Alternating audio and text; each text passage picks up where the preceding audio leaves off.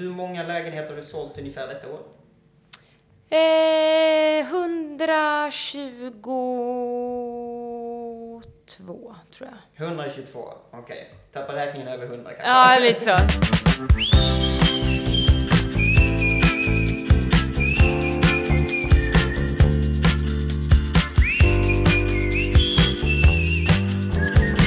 Välkommen allesammans till Visning pågår, en podcast med mig Magnus Detmar. Detta är en podcast för dig som ska köpa, sälja, förvalta eller förmedla en bostad. Idag har vi tagit oss till Södermalm och jag sitter här med Sanna Treijs från Notar. Välkommen! Tack så jättemycket! Hur är läget med dig idag? Jo, men det är bra. Mm. Eh, det är sena timmen här nu så att man har varit igång hela dagen. Eh, men eh, det här ska nog rulla på, det tror jag. Ja, det kommer bli sjukt kul detta. Mm. Eh, vi sitter här en tisdagkväll i november. Ja. Kan det bli sexigare? Nej, faktiskt inte. Det hade ju kunnat regna ut och det gör det inte idag så att det känns ju ändå ganska skönt. Ja, härligt. Jag gillar den positiva. Ja, men eller hur? så, eh, och du jobbar på Notar. Eh, Och är ägare här förstår jag? Ja precis, franchisetagare mm. okay. på Notar Hornstull då. Ja. Ehm, har varit det i två års tid ehm, och har jobbat här sedan, jag gjorde min praktik tjugohundrafjorton eh, och varit mäklare tjugohundrasexton. Okej, okay, jag förstår. Så tjugohundrasexton, vad blir det? Det blir eh, sex år? Eh, Åtta år? Sex. Nej, sex år. Sex år, sex år. Sex ja, år, det stämmer. Ja. Yes. Okej, okay, härligt. Och hur, hur länge har du varit franchisetagare här? Eh, ja, men det är typ två år. tjugo, sommar tjugotjugo, tror jag. ja, två och, halv, två och ett halvt år då. Någonting sådär. Ja, någonstans där. Mycket försäljning har det blivit i alla fall. Mycket försäljning har det blivit, absolut. Ja, men, härligt. eh, men för dem då som inte vet, vem är du? Jo, absolut. Sanna Treijs heter jag då, är trettioett år, har bott i Stockholm senaste tretton åren och har bott på Södermalm i nio år och därav tycker jag är kul att mäkla här nu. Jag är ju mäklare då sedan tjugohundrasexton och när man blir mäklare titulerar man sig mestadels som mäklare och man är mäklare på fester och på middagar för att alla har frågor om bostadsmarknaden hela tiden. Men utöver det så är jag, jag springer väldigt mycket, löptränar, springer maraton de åren som jag hinner träna så pass mycket. Och sen är jag även hundmamma på fritiden för jag har en liten pomeranian hemma som heter Gucci. Ja, du skämtar vad sett.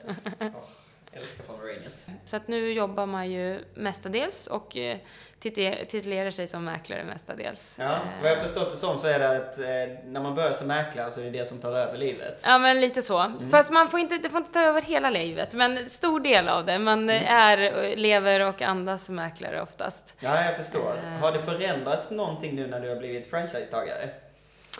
Eh, egentligen inte, men det handlar nog mer om, för jag äger bolaget tillsammans med en eh, kille som heter Jimmy eh, och vi har gjort upplägget där att jag är väl kanske lite så här loket som säljer fortfarande väldigt mycket för jag drivs fortfarande av de här topplistorna och vill sälja väldigt mycket mm. eh, medan han då har gjort eh, sin resa, han har barn, sköter lite mer kontoret och personal och sådär så att min Min, mina dagar har egentligen inte ändrats så där jättemycket. Nej. Sen jag blev franchisetagare. Okej, men man får väl ändå säga grattis långt i efterskott ja. till tack så mycket.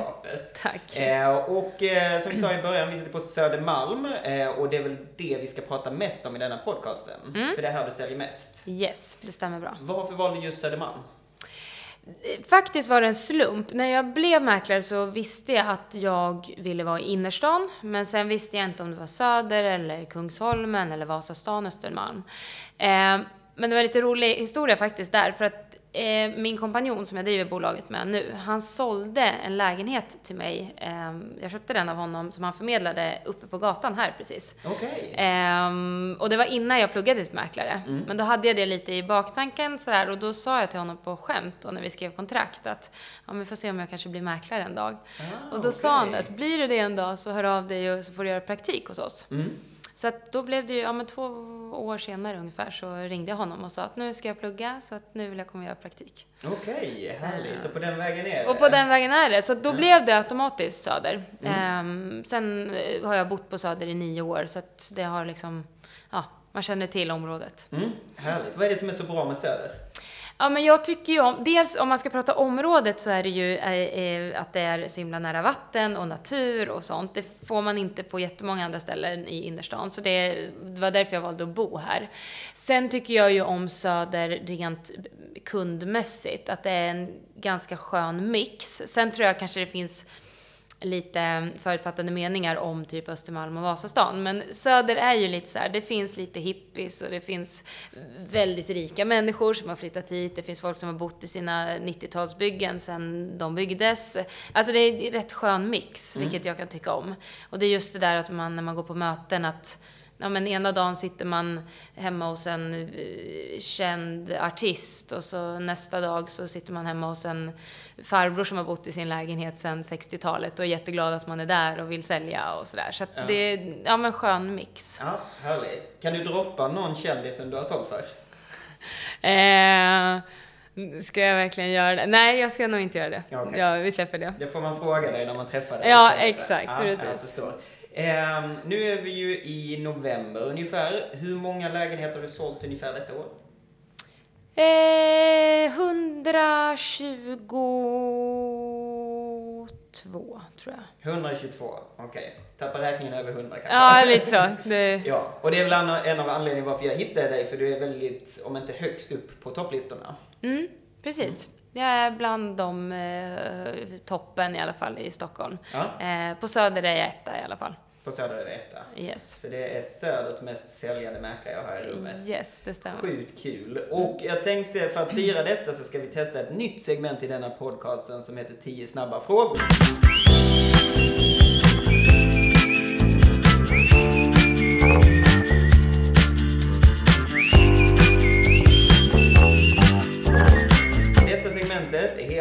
Och ni podcastlyssnare ute, ni får kommentera på Insta om ni tycker det är tråkigt eller töntigt. Jag tänkte, jag vill bara prova det i alla fall. Så det är tio snabba frågor, så du får välja det första eller andra alternativet för det. Ja, okej. Okay. Nu kastas jag in i det här. Nu har jag inte en aning om vad som... Nej. Nej. Eh, är du redo? Ja. Okej. Okay. Funkis eller sekelskifte? Sekelskifte. Färggrant eller ton i ton? Ja, så tråkigt, men ton i ton. Marmor eller stenskiva? Stenskiva. Balkong eller uteplats? Balkong.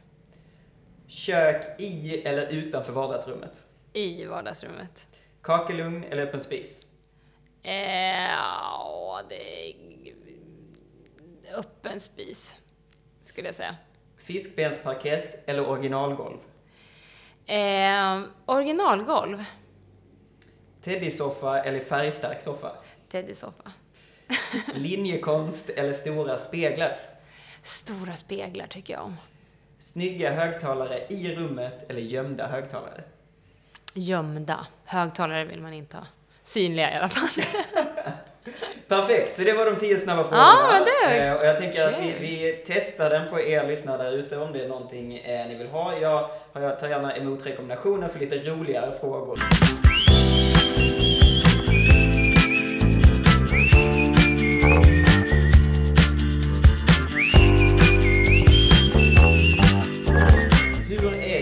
På visningarna just nu? Eh, på visningen är den ganska bra skulle jag säga. Eh, vi har ju haft en period nu ett halvår sedan i maj där det har varit väldigt lite folk ute på visningarna. Eh, senaste typ månaden skulle jag säga har vi jättemycket folk ute och tittar. Eh, så att det är ju ändå en... en ett tecken på att folk som kanske har avvaktat och väntat börjar bli ganska sugna på att köpa. Sen är det såklart, vi ligger fortfarande i en period där man inte riktigt vet, kommer det ytterligare räntehöjningar, var är vi på väg? De som inte måste köpa vill vänta lite till för att se om någonting händer. Men det är mycket folk ute och tittar i alla fall. Och lite bättre budgivningar idag, men köp, alltså köparna, antalet köpare har ju gått ner eh, senaste eh, halvåret. Det är så, ja. Ja. Okej. Och vad, är, vad frågar man nu på visningarna? Nu är det ju väldigt, väldigt mycket om, om föreningens ekonomi, ränteförändringar.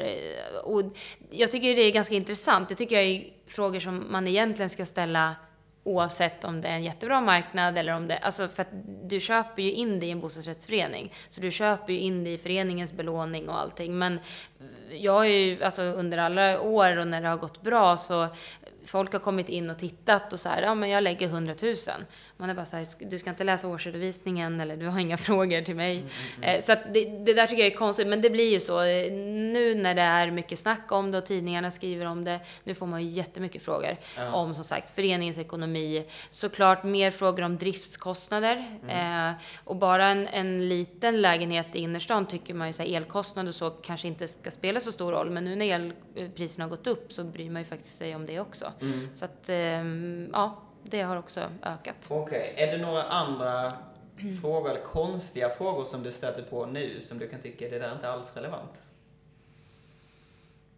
Eh, nej, inte kopplat till liksom marknaden. Jag har ju en fråga som jag blir galen när folk ställer. Okay. Eh, och nu kommer jag dra den bara för det. Och vissa tycker kanske att det är konstigt, men så här, om man står i en lägenhet, jag, jag köper om, för det här är takhöjden.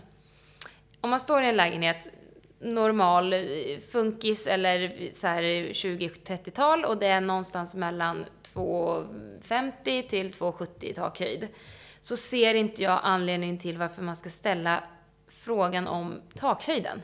Jag köper det om det är liksom tre meter plus och man bara wow, vilken takhöjd det är. Eller om man upplever att det är väldigt, väldigt lågt i tak och man tänker, gud, är det här verkligen korrekt? Men, att, men den där frågan får jag jätteofta. Mm. Och så, står man, så tänker man så här, ja, vad är det för takhöjd? Och då, numera möter jag alltid takhöjden innan, för jag vet att det är någon som frågar om det. Okay. Och så bara, ja, nej men det är tvåhundrasextiofem. Och så kunden bara så här, ja. Och så tänker jag så här, vad ska du göra med den informationen? Du står ju ändå i lägenheten och upplever, hur, är det högt eller lågt? Ja, det ser du ju när du står här. Men jag vet inte, det kanske bara jag. Jag har kollat med mina kollegor, de stör sig inte lika mycket på den frågan. Men jag, jag har något problem med just takhöjdsfrågan när det är normal takhöjd. Mm. Och du har inte kommit fram till något svar själv liksom? Alltså jag köper ju om någon ska bygga ett sovloft till exempel. Mm. Bara, ja men får man, jo men okej, tvåhundrasjuttio, ja men då får jag rum liksom. Men mm. det är ju inte, jag vet inte varför, jag tror bara folk ska bara ställa någon fråga för att de ska ha något att fråga. Mm. Okej. Okay. Och jag, det här så här, varje gång jag får det får jag bita mig i läppen och bara, ja nej men det är tvåhundrasextio tack. Okej, okay, jag uh, förstår. Ja men det är roligt att du säger det, för jag, jag förstår det på ett sätt att det är så fruktansvärt onödigt. Ja. Om du ska bygga på höjden. Exakt. Men hur, hur höga möbler, man har väl aldrig några möbler som är över två komma femtio? Nej, det är det jag tänker också. För det är ju relativt. Och, och jag köper om jag sitter i telefon med någon och säger, ja men jag har tittat på den här lägenheten, mm. vad är det för takhöjd? Mm. Alltså fine, då, absolut, jo men det är tvåhundrasjuttio. Ja. För då står man ju inte i lägenheten. Men när man står i lägenheten och du ser ju, tycker att det är högt eller lågt? Det, det, det spelar ingen roll vad tumstocken säger, utan det är så här, det är vad det är. Det är upplevt, okej, okay, jag förstår ja, vad du menar. Ja, nej, men så det är lite så här irritation. Så att går man på mina visningar så ställ gärna inte frågan om taget. Okay. Eller gör det, för då, jag har i alla fall det svaret. Ja, du har svaret. Ja. Är det det du kollar upp först? Ja, men det är typ det. Absolut, absolut. Okay. Um... Vilka tre till fem svar tycker du att en mäklare alltid ska ha reda för en lägenhet? På visning tänker mm. du? Förutom att ta det. Ja, precis. Den tycker jag absolut. Eh, nej, men det, det, vad man ska veta är ju eh, stambyte, kommande eh, avgiftsförändringar, kommande renoveringar, eh, såklart tillträde. Sen är det ju bra att känna till belåningsgraden också i föreningen. Okej, okay. Så är det de fem? Det är grejer, fem, liksom. Ja. Mm. Um, och det är ju typ det som frågas om. Sen är det förrådsfrågan, uppe eller nere, hur stort det är. Det är ju mm. bra att känna till. Mm. Bra att känna till vilka lokaler som finns i huset, vad de bringar in för intäkter mm. eh, årligen. Vi har ju sett att priserna har ju fortsatt sjunka den senaste månaden också. Den senaste månaden är ju då oktober. Vi fick reda på liksom, eh, bostadspriserna. Eh, dock har vi sett att kurvorna har liksom lite planat ut, och till och med i Vasastan tror jag att det nästan gick upp med en halv procent eller vad det var, en noll komma en procent sådär.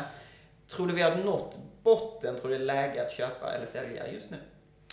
Eh, ja, det där är ju alltid tio miljoners frågan som alla ställer sig. När vänder det? Mm, mm, mm. Eh, jag tror att vi har nog nått lite botten kanske. Eller ja, eller det beror på. Nu kommer det räntebesked nästa vecka. Mm. Får se lite vad, vad, vad det händer. Men jag tror inte att... Alltså jag tror att vi har nått kanske botten. Vi kommer nog inte gå ner så mycket mer, är min analys. Men vi kommer förmodligen ligga kvar på den här nivån. Mm. Tror jag. Okay. Under ja, tre, fyra månader kanske. Tre, fyra månader. Eh, Och sen vänder det. Sen vänder det. Det var...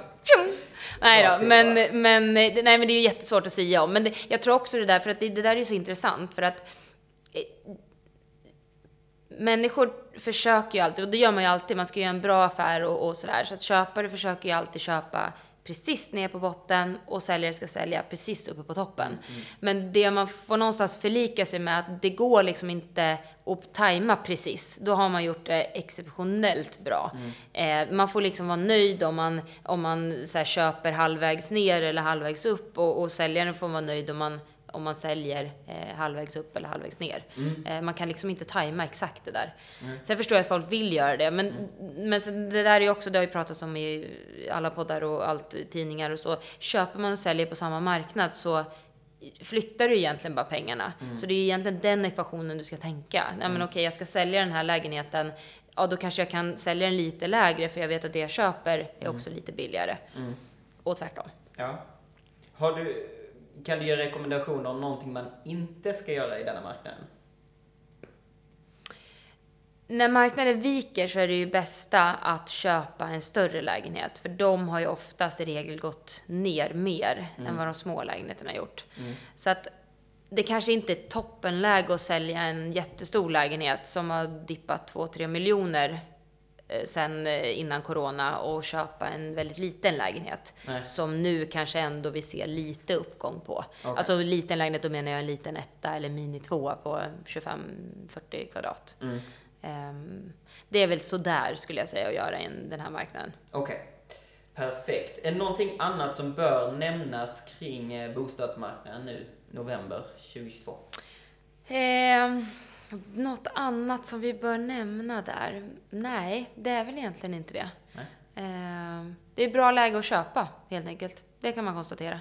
Och alla behöver köpa något form av boende. Även om du äger nu så ska du sälja, absolut. Men du måste ändå köpa något nytt. Mm. Perfekt. Men då dyker vi då in i stadsdelen Södermalm.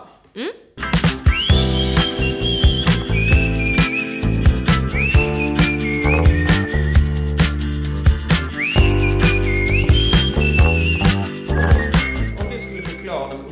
Stadsdelarna av Södermalm, eller de olika delarna av Södermalm. Kan du förklara lite för de som aldrig kanske varit här eller ska köpa första gången?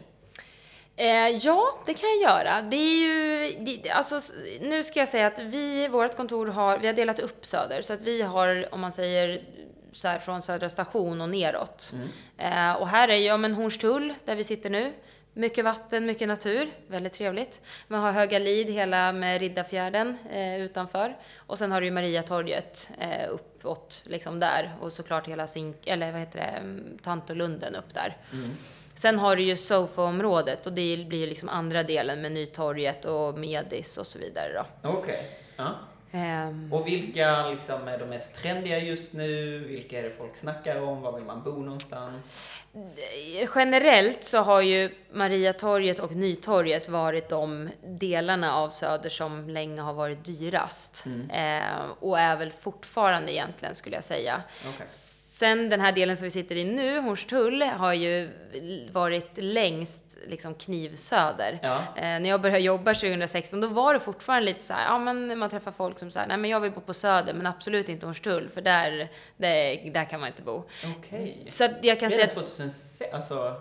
tjugohundrasexton, ja. ja. Jo, men det, hade, det var lite okay. Den tendensen att ja. man så här, ja, Söder kan jag tänka mig, men inte Hornstull liksom. Okej, okay. Det var lite rough. Ja, men lite så. Nu har de ju byggt en stor um, galleria här uppe och snyggat till mycket, och många restauranger öppnas. Så, och i takt med det, och folk har förstått att just det här, har man Reimersholm med Långholmen med bad, man har eh, hela Tantolunden och Årstaviken, så har ju folk förstått att det här är ett bra område att bo i. Mm. Så att det är nästan det här området som har trendat mest, skulle jag säga, eh, senaste åren. Okej, okay, okej. Okay.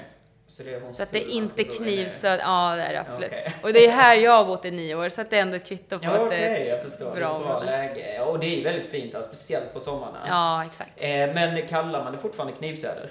Eh, nej, men det har försvunnit lite mer, men några säger det fortfarande. Ja, ja, exakt. Härligt. Eh, vilka är de liksom dyraste gatorna på Söder? På, om man tänker så Östermalm eller Strandvägen, finns det mm. någon gata som är så där är det pricey?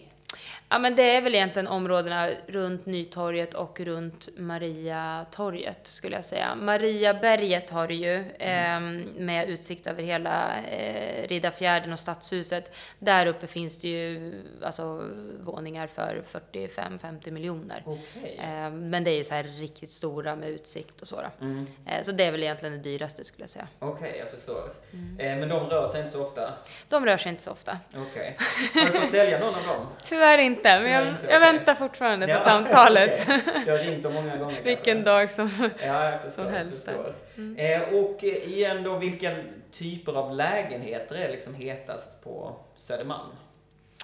Eh, det det finns mest av skulle jag säga, eh, och, eller i alla fall i vårat område, så Mariatorget och neråt, det är ju sjukt mycket ettor, minitvåor. Eh, det här är ju så här gamla arbetarkvarter, så det finns väldigt många föreningar med mindre lägenheter. Okay. Sen med det sagt, nu har ju det är väldigt många eh, familjer som vill bo i det här området, så att de som trendar och de som går dyrt, kanske inte just precis nu på den här marknaden, men annars, mm. hög efterfrågan är ju på treor, fyror, femmer. Okay. För de säljs väldigt sällan. Okej, okay, jag förstår. Så då blir de lite exklusiva på det sättet. Exakt. Ja. Men ett och två, men då är det framförallt då, mm.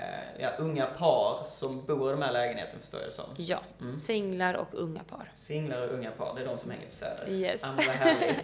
Vad... Eh, Kan man märka att vissa lägenheter, att folk söker efter vissa attribut i de här lägenheterna som är väldigt attraktiva? Tänker stora balkonger eller jag vet inte, sjöutsikt eller liknande. Ja, så är det väl generellt. Alltså sekelskifte är ju oftast väldigt poppis och utsikt över vatten på alla sätt och vis. Så det kan ju också vara så här, ja, men om du hänger ut med livet som insats så är det toppenbra om du ser lite vatten, ungefär så. Så att folk är ju ganska, alltså någon form av vattenutsikt är ju, det är ju väldigt attraktivt så. Har ni med mycket havsutsikt eller...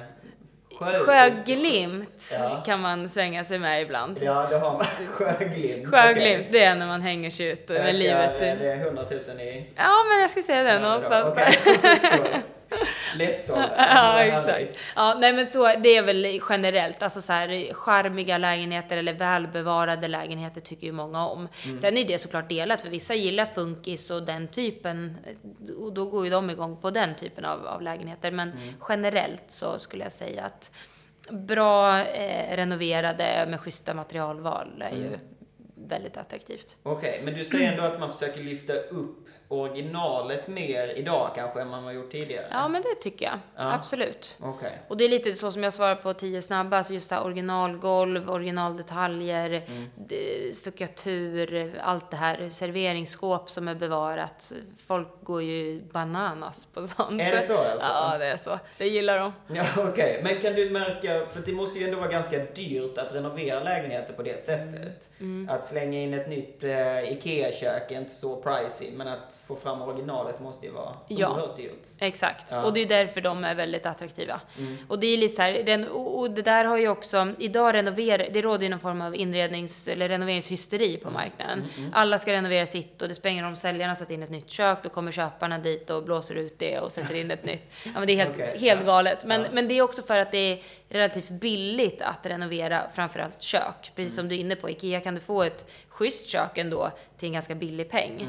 Mm. Eh, så att, att, och det är väl lite så här, ofta får jag frågan för mina kunder, ja men ska vi renovera något, ska vi fixa så här? Nej, men det behöver man sällan göra, och även om det är ett gammalt kök, eh, är det då originalstil, ja då vill de som köper det kanske bättra på att ha kvar originalet, eller de som inte tycker det, ja men de blåser ut och så köper man ett billigt Ikea-kök istället. Okay, okay. Så att det där, det där löser köparna oftast. Okej, okay. Så du rekommenderar inte att renovera då innan försäljning? Nej. Man kan... Styling? Ja, alltså där styling krävs ju absolut. Mm. Sen är det alltid så här, när man säger styling då pratar man, då tror man ofta att ja, jag måste ta hit en stylingfirma och de måste ändra möbler och allting.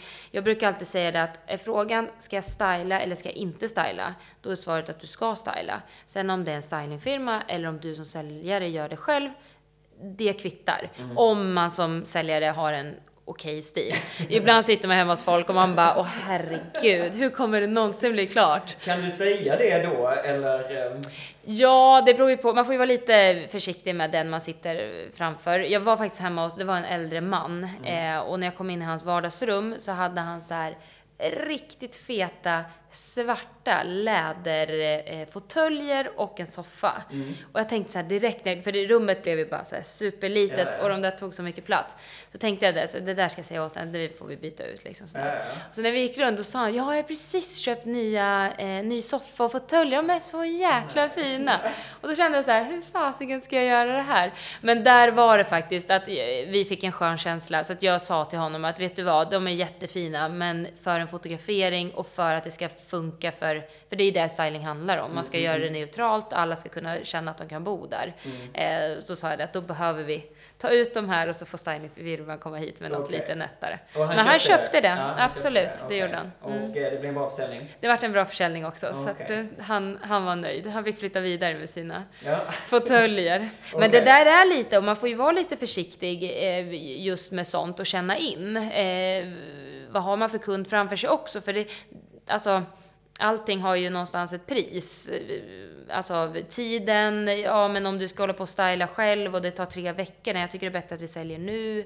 Ja, du vet, så att man får vara lite där. Men fixa till och piffa till behöver man ju göra. Ja. Sen känner man på kunden, nej men här känns en bra stil, ni behöver plocka undan och rensa ur. Sen är det good to go. Ja men mm-hmm. då brukar jag inte rekommendera att man behöver ta hit någon stor stylingfirma. Nej, okej, okay, jag förstår. Har du e-stylat någon gång?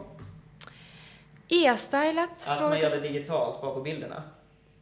Ja, eh, ah, du menar sån. Mm. Eh, ja, eh, det var någon affär, var tu- det var några år sedan. Okay. Men det var för min säljare, han jobbar med det där. Så han fixade värsta flashiga bilderna okay. eh, och grejade med det där. Så vi bara la in det. Ja. Eh, men jag kan inte säga mer än så. Inte mer än så. Jag vet nej, knappt jag vad som hände. Han bara skickade något så jag la in det. Okej, okay, eh, ja, men perfekt. Men perfekt. Är det på gång eller? Alltså jag har faktiskt intervjuat en e-stylingsfirma, eh, Husfoto, eh, som också ah. är e-styling. Eh, och jag tycker det var sjukt intressant just för att när det ska gå snabbt, när man ska få ut lägenheten, ja, låt säga att det sitter två, eller står två läderfåtöljer eller svarta sådär, då vill man kanske ta bort dem snabbt mm. Mm. och då kanske man gör det med e-styling. Men jag ville bara höra om ja. det som folk använder eller inte. Vad intressant. Ja. Jag tror, jag tror ju på det. Mm. Absolut. Och mm. i den här världen som vi bor i idag, allt ska gå snabbt och det mm. liksom, det, jag tror det är en skitbra grej faktiskt. Ja, ja men jättebra. Jag vill bara kolla mm. marknaden liksom, hur det är. Vad kostar det väl och e-styla och e-renovera en lägenhet? Ja, det beror ju uh, hur, hur uh, snäll man är mot mig. Okej, okay, jag nej, förstår. Jag uh, uh, uh.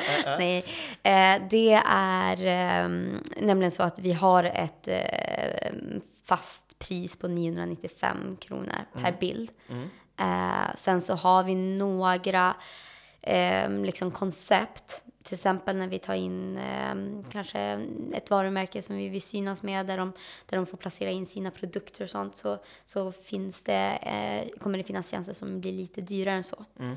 Men riktpriset är niohundranittiofem kronor ex-moms för okay. mäklare. Och det är bara de som kan beställa det. Så att mm. säljare, gå in och, och till era mäklare och säga att ni behöver e-styling. Perfekt. Och eh, det är både för renovering och e-styling, mm. alltså det är per bild. Exakt. Bara. Okej, okay. mm.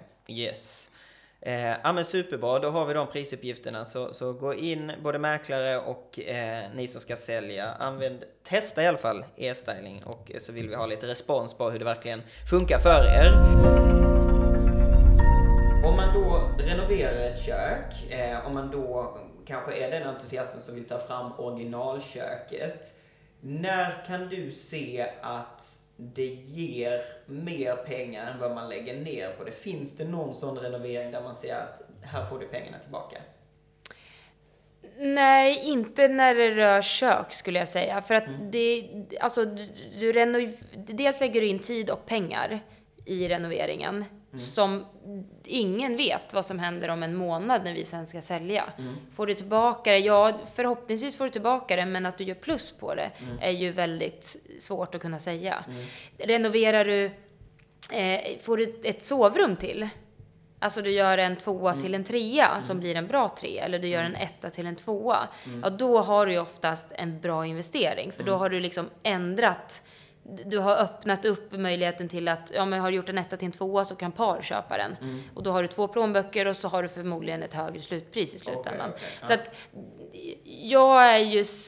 Alltså att, att renovera kök, olika stil på kök och få mm. mer pengar eh, är inte att rekommendera, skulle jag säga. Nej, okej. Okay. Och, och badrum likadant? Är det ett väldigt sunkigt badrum? Mm. Alltså är det våtrumsmatta, är det liksom det är supertråkigt och det är frågan om det är mögel i väggarna typ. Mm, alltså mm, mm. absolut, då...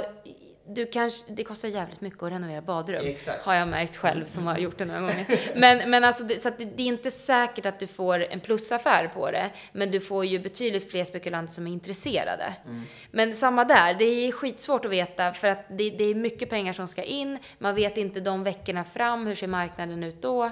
Mm. Um, så att...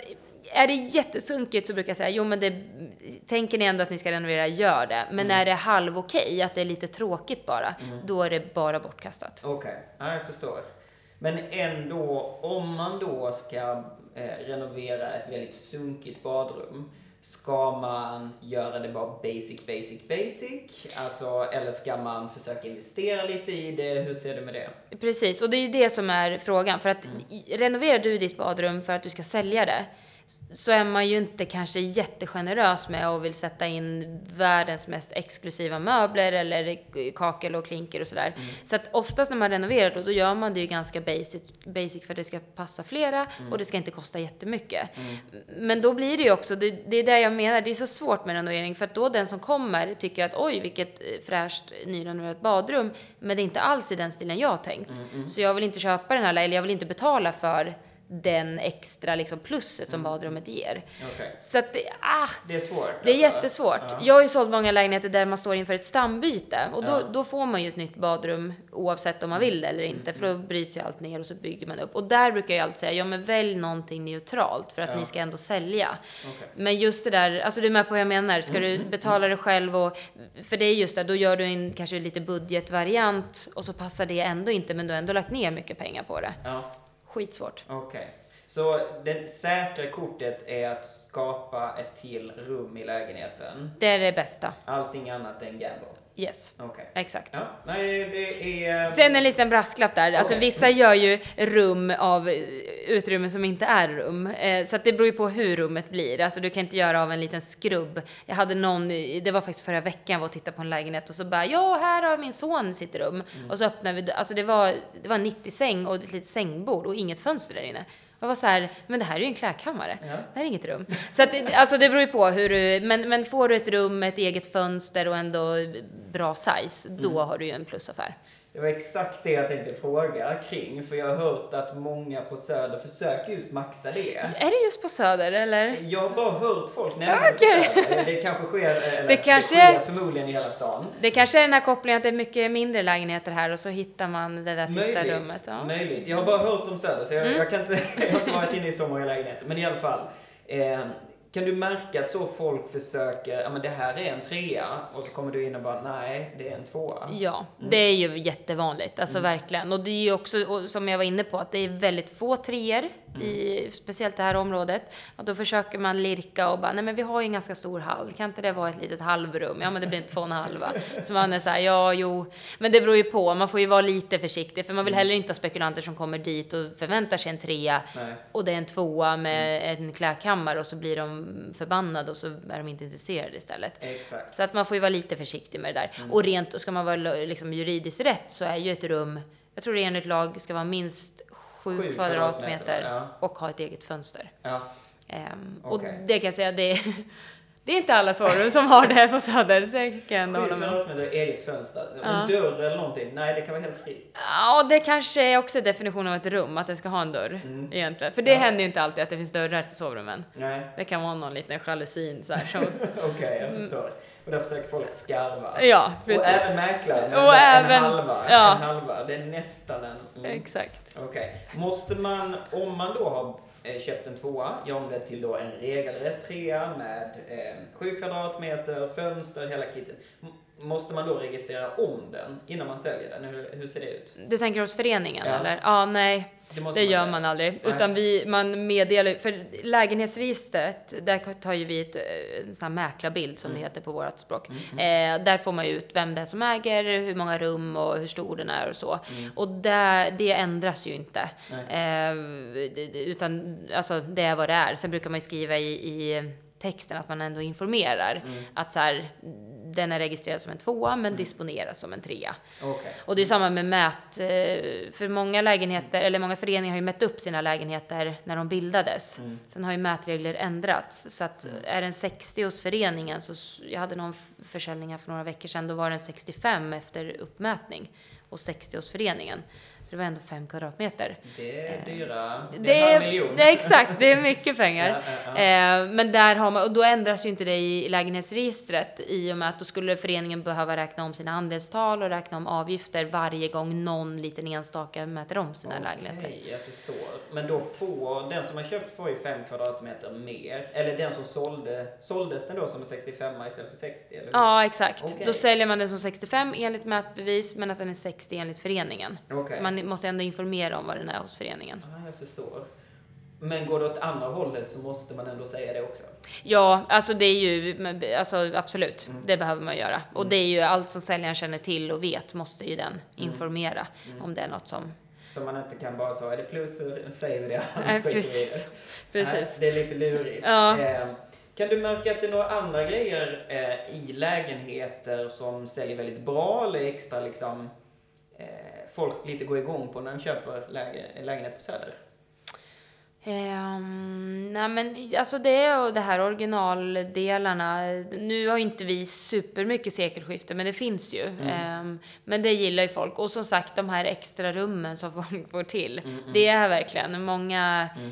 behöver, och framförallt nu i corona, men det gäller väl alla stadsdelar egentligen, att man behöver ett litet extra rum. Och mm. då kan i och för sig de här klädkammarna fylla sin funktion som ett litet arbetsrum. Men okay. jag hade kanske inte kastat in min son där och sova som min kund gjorde. Nej, nej, jag Jag förstår vad du menar. Eh, är det vissa eh, inredningsdetaljer som du märker att folk på Söder verkligen tycker om? Helt ärligt, det är det säkert. Mm. Jag är så sjukt ointresserad av eh, inred... Jag tycker kul och fint liksom, och sådär. Men mm. jag, har, jag har så dålig koll på så? Märken och grejer. Och folk berättar och lampan är köpt där. Och jag har ingen aning. Mm. Jag kan tycka det är fint. Men ja, det finns säkert massa trendiga saker. Okay. Eh, men jag har ingen... Jag kan inte pinpointa någonting. Nej, okay, jag men där är det också såklart skiljer sig. Alltså, mycket av funkishusen eh, har de här teakmöblerna och så. Det, det är ju en viss typ av liksom, Som, eh, inredning men mm. eh, ja, jag tror det är samma som mm. övriga ja. Eller kanske inte Östermalm, där är det kanske lite annorlunda, eller så har jag bara förutfattade meningar men... eh, det ska jag inte säga nej, precis. Nej men alltså så, det är klart man har en bild av att säga med Söder på ett visst sätt, Östermalm är på ett visst sätt, och man, man kan märka eh, att så, vissa lyfter fram vissa grejer mm. jättemycket. Om man då köper en lägenhet på Östermalm så liksom, det ska vara stuckaturen, det ska vara fiskbensparkett, ja, då är man klar liksom. Mm, mm. Eh, men jag förstår, då är det kanske lite andra attribut på. Ja, precis. Mm. Sen tror jag att eftersom vi har väldigt blandat med typer av byggnader och, och så, så, och också folk som jag var inne på från början. Alltså Söder är ju som en fruktsallad i människor, ja men som jag var inne på, alltså mm. kända personer och uh, vd:ar på börsbolag, och det är mm, första gångs mamman som man träffar och första gångs köparen och allt det här, så att det, mm. det är väldigt spritt mm. och då blir det också olika typer av inredning och vad man också eh, söker. Ja, härligt, och det måste också vara roligare än att bara köra samma, samma, samma. Ja, mm. ja har ju landat i det. Ja. Man får vara verkligen en kameleont varje ja. dag. Men det är framförallt ettor och tvåor du säljer. Ja, sen är det ju treor och fyror och vindsvåningar och sånt här också. Men mm. största andelen av liksom beståndet här är ju väldigt stort, eller väldigt många ettor och tvåor. Mm. Är det, absolut. Om du skulle köpt en lägenhet till som du inte ska bo i, mm. men ha som en kanske en investering. Mm. Vad skulle du investera dina pengar just nu på Söder? Du menar vilket område? Mm. Eh, oj. Alltså just nu har ju det mesta gått ner. Mm. Jag hade ju nog satsat på någon lägenhet runt de här områdena, Nytorget eller Mariatorget, där det ändå har, alltså där de här populära lägenheterna såklart gått ner. Nu har de kanske inte gått ner som, och det handlar ju, alltså det jag menar då är ju att det finns inte så många sekelskifte eller så många lägenheter runt Mariatorget och eh, Nytorget. Mm. Så att de håller sig ganska bra i pris även om marknaden går ner, även fast de också går ner. Medan då kanske, om man säger Hornstull, Höga Lid eller Sofo, där det är så här en normal mm, tvåa på femtio kvadrat som det finns fyrtiofem stycken andra av. De påverkas ju kanske mer alltid av att, att priserna, det finns alltid ett högt utbud någonstans. Mm. Så jag hade nog satsat på någon av de som är rätt populära men som ändå har gått ner lite i pris nu. Okej, okay. Jag förstår. Vilken är den eh, dyraste lägenheten du har sålt? Eh, den dyraste lägenheten som jag har sålt är väl femton komma åtta. femton komma åtta miljoner. miljoner. Ja. Vad var det för något? En på Reimersholm här ute. Mm. Ehm, en hundratrettio kvadratare. Ehm, med bastu och lite kakelugn och sådär. Okej. Okay. Härligt. Ja. Var det bra kvadratmeterpris? Det var jättebra kvadratmeterpris. För mm. den, den föreningen och för det området ska jag säga. Okay. Um, så att det var en pangförsäljning. Jag har varit mm. nedringd efter den försäljningen kan jag okay, säga. Jag förstår.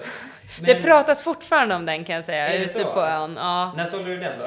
Ja, det här var ju två år sedan nu. Okay. Mm. Um, men så mm. folk brukar säga det. Ja, men var det inte du som sålde den? Jo, det var jag brukar jag säga då. Härligt. Det måste ju ändå vara vissa sådana objekt som sätter fart på karriären. Ja och nej, absolut. Har man en sån pangförsäljning. Jag hade en också typ två månader senare i, också på Reimersholm. Den gick en komma tre dyrare än senaste innan som hade sålts. Så det var också en sån här pangförsäljning. Så det gjorde ju också att man så här, i området folk bara tog kring den. Mm. Men sen tycker jag lite så här, jag är ju folk och vänner och, och sådär, familj brukar ibland fråga, ja men vad är drömobjektet att sälja och så här. Alltså jag gillar ju, som jag var inne på, jag är inte så mycket för inredning. Jag är inte jätte liksom så här, wow, det här huset mm. eller det här byggåret och bara shit så här. Utan det handlar mer om personerna. Mm. Alltså jag säljer med glädje en lägenhet borta vid Södra station eh, till någon tacksam dam och herre som är jätteglad att jag hjälper dem och liksom vi får en bra försäljning. Än kanske någon jätte, ursäkta, skitnödig person som sitter i någon sekelskifteslägenhet och, ja men alltså förstår du, jag, så att det finns inga riktigt så här drömobjekt där jag ser att jo men såklart är det kul att sälja dyra objekt och schysst. Jag hade en vindsvåning för två veckor sedan som jag sålde som var ett superdrag på och liksom jättekul att visa. Men du med, det handlar mer om liksom personerna bakom och att man gör ett bra jobb. Mm. Um, så det är därför jag är mäklare ska jag säga. Jag har mm. aldrig haft någon dröm om att liksom förmedla väldigt dyra bostäder eller så. Nej. Utan det är mer den här kameleontdelen och som jag varit inne på. Man träffar så mycket olika typer av personer och det gäller att samarbeta ihop och hitta liksom rätt väg framåt hela tiden. Ja, ja men superbra. Jag, jag förstår absolut vad du menar. För att göra folk glada är ju väldigt härligt. Liksom. Mm. Eh, vad är den värsta försäljningen du har haft? Eh, oj. Alltså värsta, det finns ju det finns ju värsta i att folk, alltså tragiska där, där personer har köpt väldigt dyrt. Jag hade något exempel när amorteringskravet kom. Hösten tjugosjutton så gick marknaden ner tio till femton procent innan det, alltså våren tjugosjutton, så toppade ju marknaden på alla plan. Det var ju svindyrt att köpa. Då var det för många som köpte och sen skulle man sälja sin lägenhet efter sommaren. Eh, och alltså vi, det gick ju från noll, eller från hundra till noll egentligen. Man hade inga personer på visning, det stod helt still. Mm. Och det, där hade man ju många som satt i skiten rent ut sagt. Mm. Eh, och det är ju tråkigt på det sättet, eh, såklart. Eh, och det påverkas man ju väldigt mycket av. Och det känner man ju fortfarande att så här... Det är det som är det jobbiga med det här jobbet, för att man är så nära sina kunder och lägger ner sin själ i varje försäljning. Och man känner ju med personerna som äger lägenheterna, som nu då kanske inte får en jättebra budgivning eller kanske inte ens får något bud. Så att det är ju så här. Men sen är det ju de värsta, om man säger, det är ju folk där man, men det är också för att alla inte är som en annan och, och ser den stora bilden. Men alltså det värsta är ju när man har folk som inte förstår vad man gör för dem. Eh, som sagt, jag är högst anlitad på Söder sedan fem år tillbaka. Jag har varit högst anlitad i Stockholm under förra året. Alltså jag kan mitt jobb. Men där man liksom har gjort allting och lite därtill, och de har fått ett bra bud, men tycker att det inte riktigt är tillräckligt bra och att det är mäklarens fel. eh, Sånt tycker jag är så jävla tråkigt alltså. Mm. Ja, jag förstår. Och man försöker, och det ligger ju på mitt jobb. Jag måste ju få min kund att förstå att nej, men jag har ju, liksom, nu har vi gjort allt det här. Det är marknaden som ser ut så här. Och som sagt, oftast är det folk som ändå har fått ett bra bud, men de förstår inte att det är ett bra bud, för att mycket vill ha mer. Mm. eh, Och att då få, och det har ju hänt eh, vissa tillfällen. Nu är jag väldigt befriad från missnöjda kunder, vilket jag är väldigt glad för, men det händer. Och just den typen av försäljning är så jäkla tråkiga. Mm. För det, det, det blir en dålig, dålig känsla bara. Jag förstår exakt vad du menar, och, och just det där att mäklare får ju mycket skit trots att de jobbar arslet av sig för att få försäljningar gjorda. Så eh, lita på er mäklare och behandla dem väl, skulle väl jag säga. Och det säger nästan alla podcaster. Men eh, det jag tyckte också det var intressant att du tog upp det där att våren tjugosjutton var det, det var då det var topp. Top. Mm. Och sen hösten så... gick det ner jättemycket. Ja. Kan du märka att det är exakt samma som har hänt nu? Ja, till en början. Det som mm. hände hösten tjugosjutton var ju att... För det, våren tjugoarton sen kom ju andra amorteringskravet. Så att alla fick panik, framförallt säljare då, att sälja sina lägenheter innan det. Så det var därför det kom ut ett jätteutbud hösten tjugosjutton. Vilket gör, och det är egentligen... år efter år, är det, ett högt, det är det som styr prisbilden mestadels. Är det ett högt utbud, ja men då får man inte riktigt lika bra priser. Är det ett lägre utbud så blir det bra priser. Även om det är krig i Ukraina och även om det är liksom oklarheter kring, runt i världen. Men i innerstan så finns det ändå så pass hög efterfrågan. Så att är det ett lågt utbud så, så pendlar det. Eh, och det har ju blivit samma nu. Inför, innan sommar så kom det ut ett jätteutbud. Alla köpare läste i tidningen att nej, men priserna kommer gå ner till hösten. Jag väntar och köper tills hösten. Nu när hösten har kommit så märker man ju att folk kanske börjar bli lite mer redo att köpa. Eh, men det som är skillnaden nu mot då är ju just det här att, och det är det som gör att det är lite svårt att analysera, för att det som har hänt nu är ju att räntan har gått upp. Förut när amorteringskravet kom så hade vi fortfarande väldigt låg ränta. Så att den var ju ändå ett verktyg som man kunde jobba med. Att så här, ja, men det är fortfarande billigt att låna pengar. Nu är det ju mycket det som har påverkat att, att vi, alltså många kan inte köpa så dyrt. Så att det, det är ju typ samma som har hänt rent praktiskt på marknaden, att det blir ett högre utbud. Men frågan är hur länge det här nu håller i sig, i och med att det är ett verktyg som har gjort att... Mm. vi är där vi är. Mm. Um, och amortering är ju mer eller mindre ens egna pengar. Exakt, precis. Och där kan man fortfarande prata om att nej, men jag ska amortera så här mycket, men att låna mina pengar kostar inte så mycket, så jag kastar inte så mycket pengar i sjön. Utan, mm. um, så att det, det är det som är lite svårt. Mm. Sen är ju, alltså vi är ju ganska bortskämda med låga räntor. Vi, mina föräldrar brukar säga, ja ni skulle vara med på våran tid när det var över tio procent. Så att ja. vi, alltså så, här, så är det ju. Men, men det, det är ju ändå ett verktyg som har gjort att, att vi sitter där vi gör just nu. Mm. Och därför blir det lite svårt att kunna analysera hur länge det ska hålla i sig. Mm. Nej, den som vet är, är väldigt välbetald. Exakt. Om man säger så.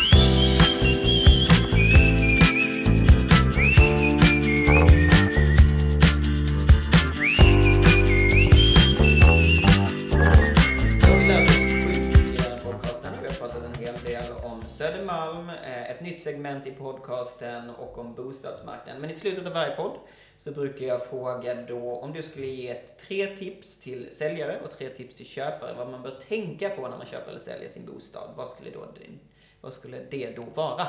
Ja, eh, som säljare skulle jag säga att låt... Eh, ha tid, alltså ha tålamod med försäljningen. För det är inte som det har varit, det går inte alltid jätte, jättesnabbt, utan ha ändå tid och preppa innan och liksom ha tålamod.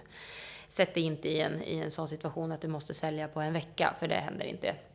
Eh, anlita en mäklare som du tror på och tro sen på mäklaren. Eh, och det var lite det jag var inne på tidigare, att så här, Anlitar, anlitar du mig så har du ju trott på mig, och lyssna då på vad jag har att säga. Lyssna på värderingen, lyssna på sättet som vi ska göra det här. Bam, bam, bam. Jätteviktigt. Eh, och tredje är väl egentligen se till att styla lägenheten eller fixa till lägenheten snarare. Eh, och, och liksom lägg lite energi där. Sen om du tar in en stylingfirma eller om du gör det själv, det bestämmer du själv. Köpare ska tänka på att läsa föreningens ekonomi, och det gäller alltid och kommer alltid göra. De ska inte tro att man kan, som jag var inne på, köpa när det är precis, precis på botten, utan man får vara nöjd om man är någonstans där i krokarna. Och sen skulle jag säga att gå på mycket visningar som köpare.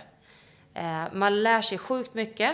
Uh, nu vet inte jag, är man, har man varit och köpt och sålt länge så kanske man vet då. Men man lär sig ganska mycket uh, om vad man vill ha och vad man får för pengarna och vad som är en bra affär och vad som inte är en bra affär. Perfekt. Tack så jättemycket ännu en gång för, den, uh, eller för de då som vill komma i kontakt med dig. Ja. Hur gör man då? Ja, men då, eh, jag har ju en, ett Instagram-konto som jag, jag älskar Instagram. Mm. Jag tycker att det är så kul. Mm. Så där heter jag Sanna Treijs. Mm. Så där får man gärna kika in och följa mig. Mm. Sen har jag ju telefonnummer och mejl. Ja. Eh, där får man gärna dra iväg en fråga om man vill. Och eh, vem skulle du rekommendera att jag intervjuar i nästa podcast? Jag skulle vilja höra lite vad Bahar har att säga, som driver innerstadsspecialisten. Okay. Hon är en väldigt klok kvinna och har mm. varit Stockholms mäklardrottning i många år. Okay. Ehm, hon brukar ha mycket bra att säga. Härligt. Och vad, vilket kontor, eller hon är på alla kontoren på innerstads? Ehm, nu har jag lite dålig koll. Innerstadsspecialisten, eh, hon äger ju det kontoret. Jag vet inte tusan knappt var de sitter. Okay. Ehm, jag får kolla upp det. Du får, ja, hon har en bra Instagram också, så kolla okay. där. Okej, man har på innerstadsspecialisten. Yes. Yes. Eh, ännu en gång, stort tack för att du var med, Sanna Treijs. Ja, tack så mycket.